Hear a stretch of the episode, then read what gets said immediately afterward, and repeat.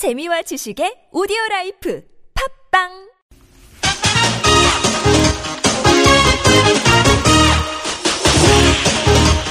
열린 아침 김만흠입니다. 3부 시작합니다. 열린 인터뷰 두 번째 시간인데요. 조선 해운 산업의 부실화 원인과 대우조선 해양에 대한 4조 2천억 원 지원 과정을 살펴보기 위한 이른바 서별관 회의 청문회가 우여곡절 끝에 어제 시작이 됐는데요. 주요 증인과 자료 없는 맹탕 청문회였습니다. 더불어민주당 박용준 의원 전화 연결돼 있습니다. 안녕하십니까?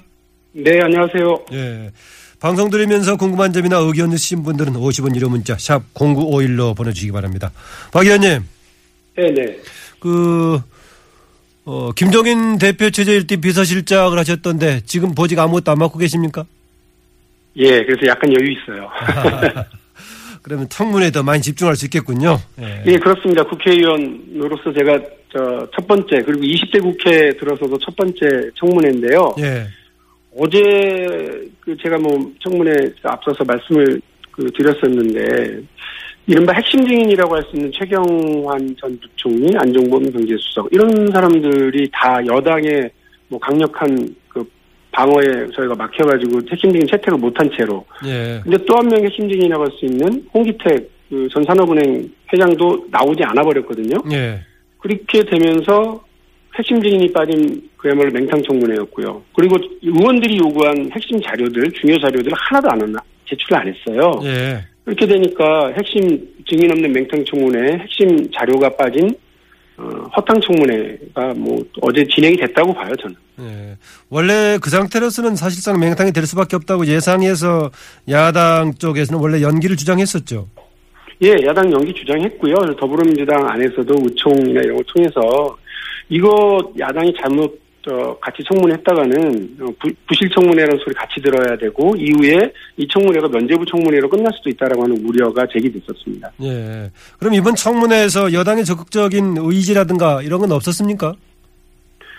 여당의 적극적인 의지는 아무 문제가 없었다고 하는데 집중을 했고요. 최경환 전 부총리 지키기에 어떤 노골적인 모습도 좀 나타났고 게다가 무슨 이게 이저 경제 어려움이 강성 노조 탓이라고 하는 그런 사실은 본말 전도의 이야기도 주장이 막 되고 그래서요. 예. 여당 보기에 좀 답답했습니다. 그 마치 저 국가대표 대항전 할 때 볼 수 있는 침대 축구를 뭐 어제 국회에서 청문회에서 봤어요. 어, 그러면 이 자료 제출에 관해서 봉쇄한 것도 이게 지금 여당이 옆에서 비슷한 역할을 했다고 보십니까?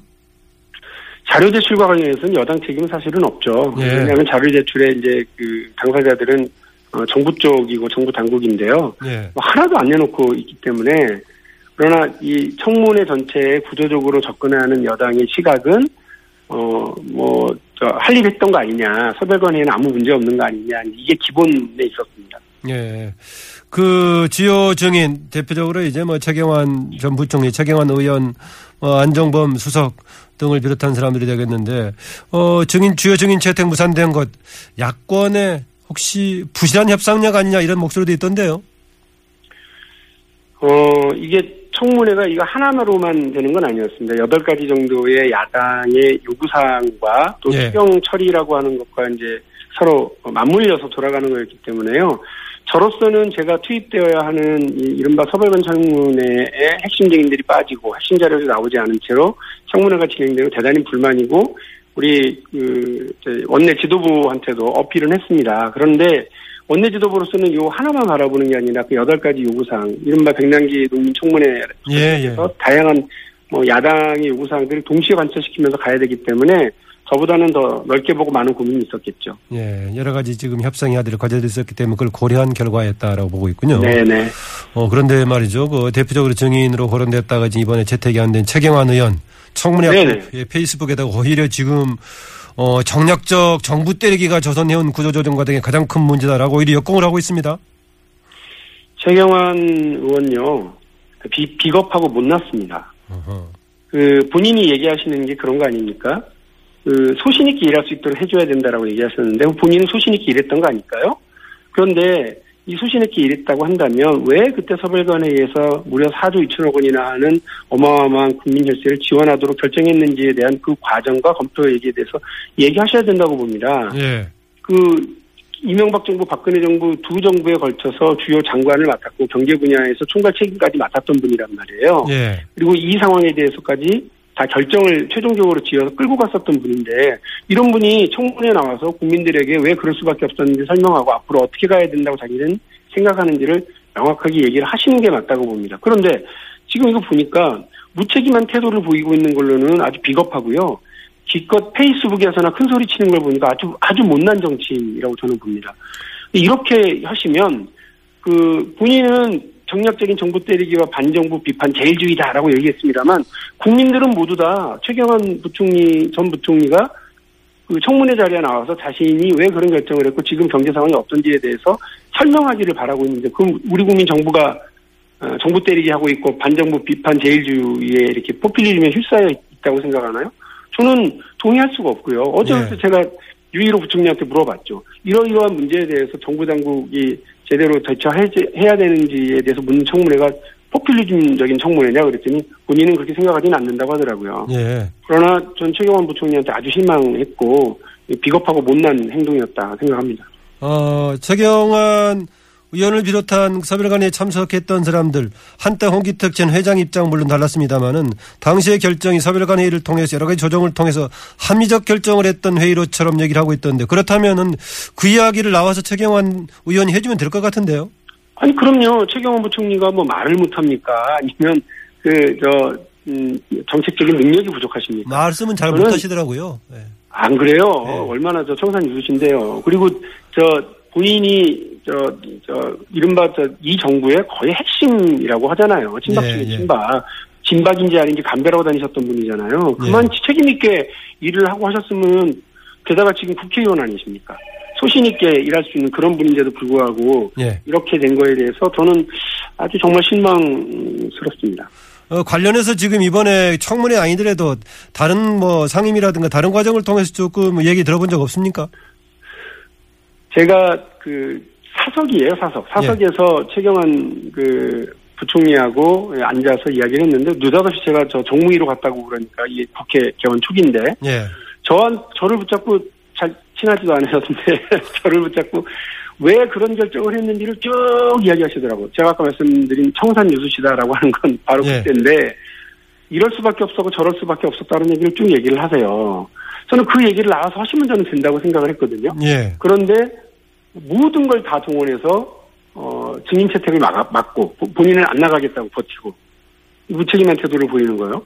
만일 바- 입장을 바꿔놓고 생각을 해보시자고요. 예. 김대중 정부나 이명 김대중 정부나 노무현 정부나 이명박 정부 때 이 정도까지 어, 중요한 경, 경제 문제를 결정해놓고 그 핵심 증인이 안 나온다, 경제부총리가 안 나온다, 지금 청문회 정도에 법정에서라는 것도 아니고 그러면 이걸 어느 어느 야당이 이거를 이해했겠어요. 최경환 의원이 그 당시 이제 만일 야당 의원이면 그거에 대해서 공감하고 가만히 계셨겠어요. 예. 한마디라도 더 저는 하셨을 거라고 보는데요.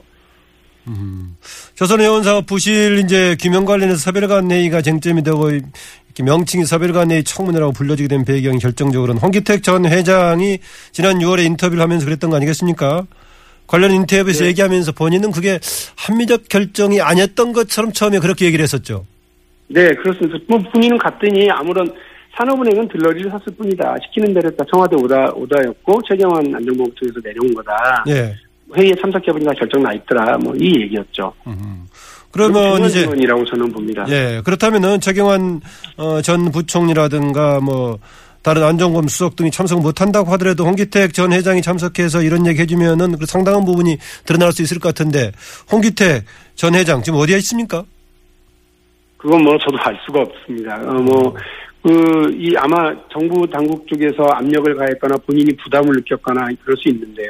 예. 어, 청문회가, 움- 정치권이 움직이고 청문회가 될 거라고 하는 이야기가 나돌기 시작하면서 갑자기 AIIB 그 부총재 자리도 내놓고 그리고 뭐 가- 다니던 저 맡고 있었던 대학 교수직도 사직하고 그래서 이제 이른바 사적 잠적을 한 거죠. 예. 본인은 사라졌습니다. 그러나 사실은 정부 당국이 이 연락이 안 되겠습니까? 가족이 연락이 안 되겠습니까? 저는 정부 당국이 안 나오기를 바라고 있는 거 아니냐, 못 나오기를 바라고 있는 거 아니냐 이런 뭐 의심까지 하는데 제가 아마 합리적 의심을 하고 있는 걸 거예요. 어, AIIB 아시아 인프라 투자은행의 부총재직 그만두게 된 게 결국은 지금 서별관 회의 관련 발언 때문에 그만뒀다고 보십니까?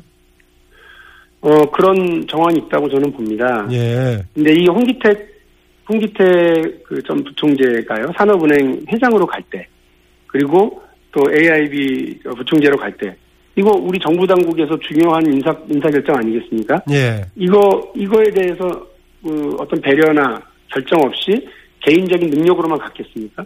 특히나 산업은행 회장할 때, 누사없이 왜 이분이 학계에 있었던 양반이 왜 갑자기 여기 와서 앉아 있냐, 예. 다들 얘기했던 거 아니에요.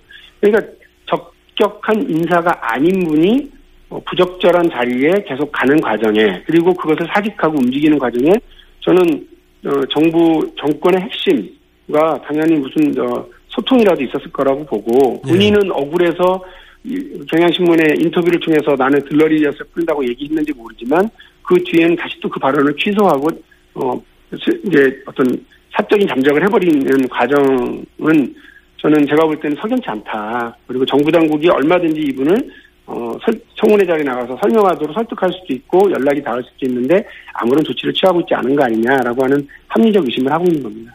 어. 대우조선 구조조정 관련해 가지고 강성노조가 걸림돌이 되고 있다. 이런 게 이제 정부가 대우조선 사장의 주장 같던데 이건 어떻게 보십니까? 정성립 제우조선 사장 제가 그래서 어제 되경을 하고 했습니다. 어, 이거 완전히 본말전도의 본질 회피성 발언인데요. 아니 노동조합이 분식회계 했나요? 노동조합이 낙하산 인사하라고 하던가요? 노조가 어, 부실 경영의 책임자입니까? 아니 어떻게 그런 얘기를 청문회 자리에서 할 수가 있죠? 강, 뭐 대우조선뿐만이 아니라 우리나라 전체 산업구조 조정의 큰 걸림돌이다 이렇게 얘기를 하는데 저는 거기에 동의할 수 없습니다. 그러니까 대한민국처럼 뭐 일부 노동조합이 강성이다, 일부 노동조합이 귀족 노동조합이다 그거 있을 수 있고 저는 맞다고 봅니다. 그러나 노동조합이 경영에 참여하거나 노동조합이 장기적인 어떤 회사 운영에 대해서 아무런 발언을 할 수 없는 이 상황에서 그 정부 당국자는 어떤 국제 어떤 전망이나 이런 거에 대해서 하나도 관심 갖지 않고 눈, 눈 감고 있다가 2014년부터 제기됐었던 분식회계 관련해서도 아무런 조치를 취하고 있지 않다가 뒤늦게서야 정부 당국이 어, 뒷수습이라고 한, 한 내놓은 것이 국민연세 4조 2천억 원 을 쏟아붓게 만드는 거였고요. 예. 경영진들은 낙하산 인사 다 그대로 받아들여서 무려 60여 명에게 사회이사, 그 감사위원 그리고 고문이라는 이름으로 60여 명이 넘는 사람들에게 수백억 원에 가까운 고액의 임금 주고 사무실 배치해주고 자동차 내줬던 거 아닙니까? 예. 그리고 정부 당국자들에게 이 저 뭐 힘 있는 그 로비스트들 동원해가지고 연임이나 하도록 하게 만들었던 거 아니에요? 연임 로비나 예. 그 부, 부적절한 관계가 요즘 다 드러나고 있는 거 아닙니까? 음. 이렇게 회사를 운영해 놓고 이렇게 국가 정책을 운영해 놓고 이제 와서 노조 탓을 하는 것을 보고 제가 어, 어제 청문회에서 가장 절망했던 순간이었어요. 어. 이게 도대체 합리적으로 서로 왜 이렇게까지 왔는지를 따져 묻고 다시는 이런 일이 반복되지 않도록 노력하고자 하는 청문회 자리에서 정, 그 정부 당국자들은 외부 환경 탓만 하고요. 경영진은 노조 탓을 한다. 와, 이거 정말 가장 제가 어제 절망스러웠던 순간이었습니다. 어제 청문회는요, 예. 그냥 청문회가 아니라 서별관에 의해서 쏟아붓기로 했던 4조 2천억 원짜리 국민 혈세로 보면 4조 2천억 원짜리의 청문회였고요. 또 산업은행과 수출입은행 등 국책은행이 국민 혈세를 이렇게 신용 공여로 물려 있는 걸로 보면 대우 해양에 4조 14, 14조가 물려 있거든요. 14조짜리 청문회예요. 예, 예. 그런데 거기 나와서 그렇게 무책임한 얘기들을 정부 당국자나 어, 기업의 사장이 하는 경영진이 하는 걸 보고 뭐참 상담했습니다. 어, 최근에 지금 한진해운 사태 후폭풍을 보면은 그동안에 민간 기업으로서의 한진해운과 또 그다음에 국책은행의 지원 서로 해가면서 확실한 책임의식이 없었던 것 같은데 이번에 후폭풍 예상되는 후폭풍에 대해서도 이 컨트롤 타워가 없어 보이는 것은 분명해 보입니다. 네, 맞습니다. 그, 저, 입법조사처를 통해서 자료를 제가 입수해 봤더니요. 대우조선 해양과 관련해서는 산업은행과 어, 기재부 등이 서로 예측을 한 게 있어요. 대우조선 해양이 만일에 어, 문을 닫게 되면 무려 57조의 파산 효과가 있을 거다. 파장 효과가 있을 거다. 그러니 잘 대비해야 된다라고 하는 그런 예측들은 쭉 했습니다. 그런데 이 한진해운과 관련해서는 아무런 대책을 세우고 있질 않아요. 선주협회라고 하는 어떤 민간 부문에서는 17, 조 정도의 어, 파장이 손실이 예상된다라고 하는 예측을 내놨어요. 그래서 제가 어제 물어봤죠 유일호 부총리한테 얼마나 파장이 있을 것 같습니까? 예측을 안 해놓고 있더라고요. 예. 그리고 다른 대책상에 대해서 대책을 마련했다고 하는데 대책 마련한 결과와 자료에 대해서 저희한테 제출한 게 하나도 없어요. 예. 제출해달라고 얘기했는데 그래서 제가 어제 다시 확인해서 오늘 받을 생각입니다만 이제 재미있는 건 뭐냐면 이 일이 벌어지고 한진 사태가 파장이 커지기 시작하니까 9월 5일 그것도 4일이나 지나서야 임종영 정- 금융위원장과 그 유일호 부총리와 최, 최상목 차관이 각각 똑같은 얘기를 다른 공간에서 합니다. 근데 이 세 분은 역할이 다 달라요. 예. 역할이 다 다른 분이 한진 사태에 대한 정부 측 입장을 설명하는 데 똑같습니다. 예. 이거는 조양호 회장이 책임져라, 한진이 책임져라라는 식이에요. 예. 책임 회피 발언만 하는 겁니다. 그러니까 국가 컨트롤 타워의 정점에 서 있다는 유일호 부총리도 같은 얘기를 항저우에서 그리고 금융위원장, 금융계 수장이라고 하는 금융위원장도 똑같은 얘기를 어, 자기 사무실에서 그리고 최상목 차관도 역시 똑같은 얘기를 어, 정부종합청사에서 이렇게 얘기하는 예. 아주 하- 어떻게 보면 한심한 뒷수습의 태도를 보이고 있어서 예. 아마 종합적인 마스터 플랜, 예, 대책 마스터 플랜이 없었던 거 아니냐 어, 어, 예. 이런 생각을 하고 있습니다. 어, 말 그대로 민간 기업하고 구조조정하는 정부하고 서로 붕 떠 있는 느낌인데 빨리 이 문제 조치돼야 할 것 같고요. 다른 질문 마지막으로 하나 드리겠습니다. 어, 네. 추미애 대표 전두환 전 대통령 방문하겠다에 당의 반발로 취소가 됐는데 어, 뭐 이해할 수 있는 부분이 있습니까? 이해를 하려고 든다면야 그 어, 각 정당들이 새로 이렇게 임명되고 어, 대표가 선출되고 나면 어뭐 국가의 원로들이나 이런 뭐 또 전직 대통령이 노선에게 쭉 참배하는 거죠. 그리고 이번에 처음으로 추미애 대표가 당 지도부를 이끌고 어 보수적인 어떤 정치적 걸음을 해왔었던 이승만 전 대통령, 박, 박정희 전 대통령에 대한 아, 묘소 참배까지 했으니까 그 연장선상에서 뭐 하실 수 있었 고민은 해볼 수 있었겠다 싶기는 합니다만 제가 볼 때는 어, 이 적절치 않았다라고 이제 말씀드릴 수밖에 없는 게 예. 어, 뭐 어쨌든 국보위 국보위의 전력만 있어도 정체성을 맞네 안 맞네 이러면서 뭐 말이 많았던 당 아닙니까? 예. 그 당, 그 당에서 국보위 대장이었던 사람, 광주에서 우리 국민들을 학살했었던 주범으로 지목받고 있는 전직 대통령에 대해서 그렇게 그냥 가서 예의를 갖추는 것이 적절했는가, 당내 소통은 왜 하지 않았을까라고 하는 예. 여러 가지 이제 아쉬움이. 앞으로 혹시 유사한 일이 또 발생할 걱정은 없습니까? 추미애 대표?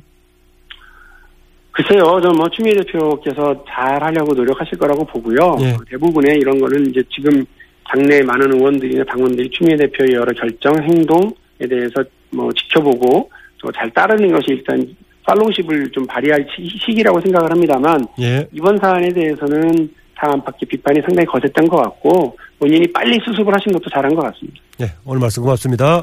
네, 감사합니다. 지금까지 더불어민주당 박용진 의원이었습니다.